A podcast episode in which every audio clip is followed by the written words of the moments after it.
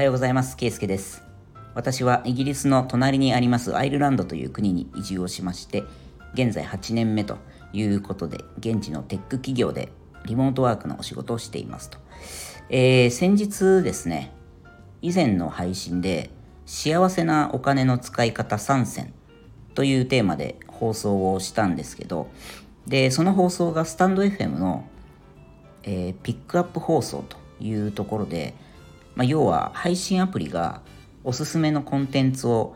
ピックアップしてくれることがあるみたいなんですけどでそこに初めて掲載してもらえたということで、えー、僕は配信者なので自分のアカウントでアナリティクスまあその簡単な、えー、各コンテンツの再生数とかいいねの数とか見れるんですけど、まあ、その日突然再生数がぐんと伸びてですね何が起きたんだろうと思ったらまあ、そういうことだったんですけど、えー、ありがたいですね。あの皆さんにいつも聞いていただいたり、いいねをいただいたり、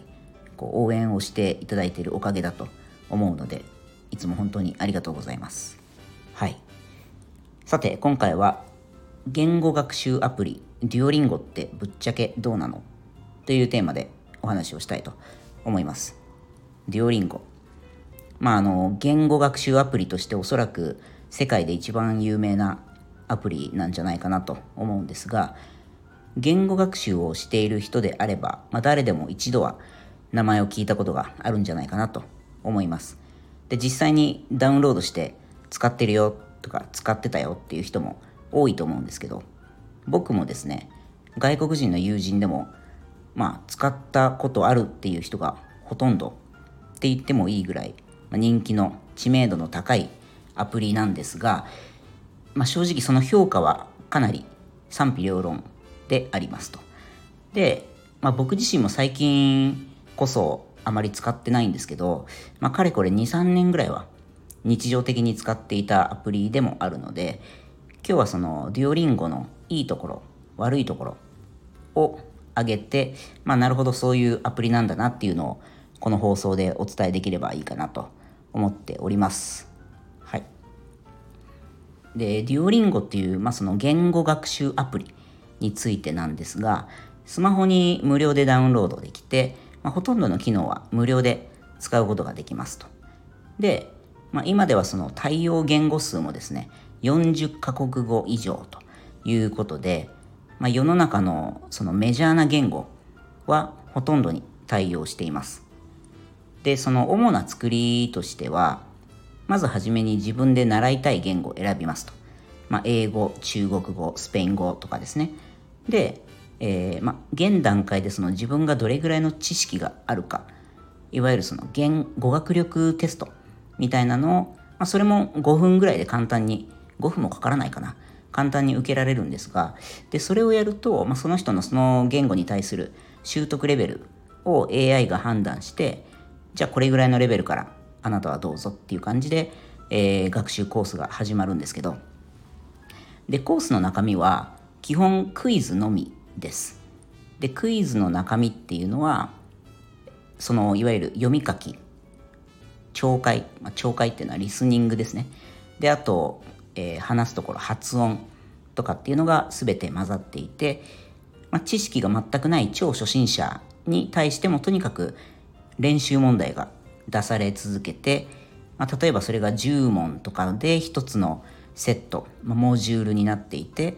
でレベルが簡単すぎたらそれを自分でスキップすることもできますし、えー、難しかったなって思うものはもう何回でも同じモジュールを自分で好きなだけ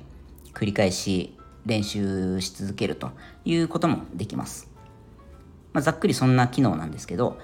で僕が使った経験と、まあ、周りの友人が話していた意見っていうのをまとめるとまずそのいいところとしてはですね一つの意見っていうかそのモジュールをクリアするとポイントが与えられます。なんか10ポイントとか15ポイントとかって。でそれがその週ごとに合計ポイントっていうのが計算されて他のデュオリングユーザーとランキング形式で比較されます。で、まあ、比較といってもそのデュオリングユーザーって世界中で多分5億人ぐらいいるって言われてるので、その中から、えー、アプリがですね、自動で50人だったかな？50人単位とかでグループ分けをこう自動でしてで自分もそのあるグループの中に入ってその中で他のデュオリンゴユーザーとそのポイントをランキングで競いますと。で、えー、その週間ランキングで例えば上位10人とかに入ると次の週はそのもう一つ上の例えば今週はシルバーリーグ。でトップ10に入ったら来週からはゴールドリーグ。みたいな感じで、まあ、要はよりそのアクティブなデュオリンゴを頻繁に使ってるユーザーとのランキング争いみたいなことになるんですよね。でこの、まあ、ゲーム性を持たせるっていうことで、まあ、より多くのそのアプリをたくさん使ってもらおうというそのアプリ側の仕掛けでもあり、そのいわゆる負けず嫌いな人とかですね、よしポイントもっと稼いで一番上のリーグに行くぞっていうようなモチベーションになる人もいるというところですかね。うん、でこれも、まあ、僕もですね初めの方は随分ハマったきっかけというのもあるので、まあ、このゲーム性良いところとして挙げられるかなと思います。であともう一つの良い点は先ほどお話ししたその各モジュールに登場するその問題の内容なんですけどかなりあの実践的な練習問題が多いです。いわゆる日常会話ですね。友人や家族との挨拶とか自己紹介あるいは旅行会話ですねホテルやレストランに行く時に使うようなフレーズあとは通行人に道を尋ねたりっていう、まあ、そういう実際に役に立ちそうな、えー、文章で例題が作られているというのもいいところかなと思いますじゃあ逆に悪いところは何っていうと基本その練習問題ばかりなのでいわゆる座学みたいなものはないんですよ。でこれが困るのが特に文法ですね。で文法ってある程度例えば教科書とか先生に教えてもらってそのルールを把握した上で練習問題を解いていくっていうのが普通のやり方だと思うんですけどデュオリンゴはこう数をこなしてとにかく練習問題をやり続けてその正解だったり不正解だったりっていうのを繰り返す中で自分なりに文法を理解してくださいっていうような作りになっているのでその何か一つ行き詰まった時に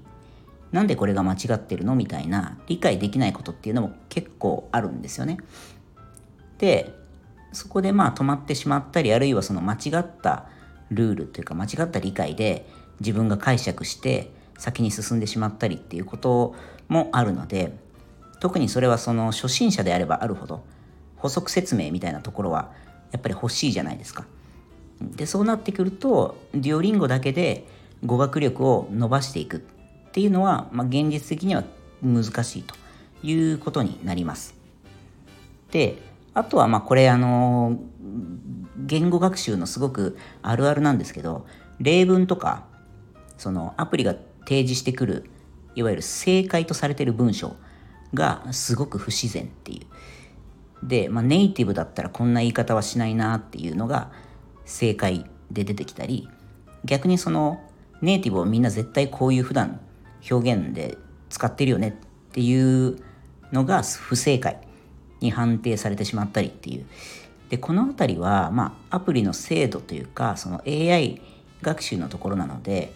そのデュオリンゴもですね初期のそのリリースというか人気に火がつき始めた頃よりはもちろんどんどん今改善されていっているとは思うんですけど、まあ、まだ限界があるなという印象は受けます。で、まあ、ここは正直例えばその外国の方が日本語を勉強する時に使ってる日本語の教科書とか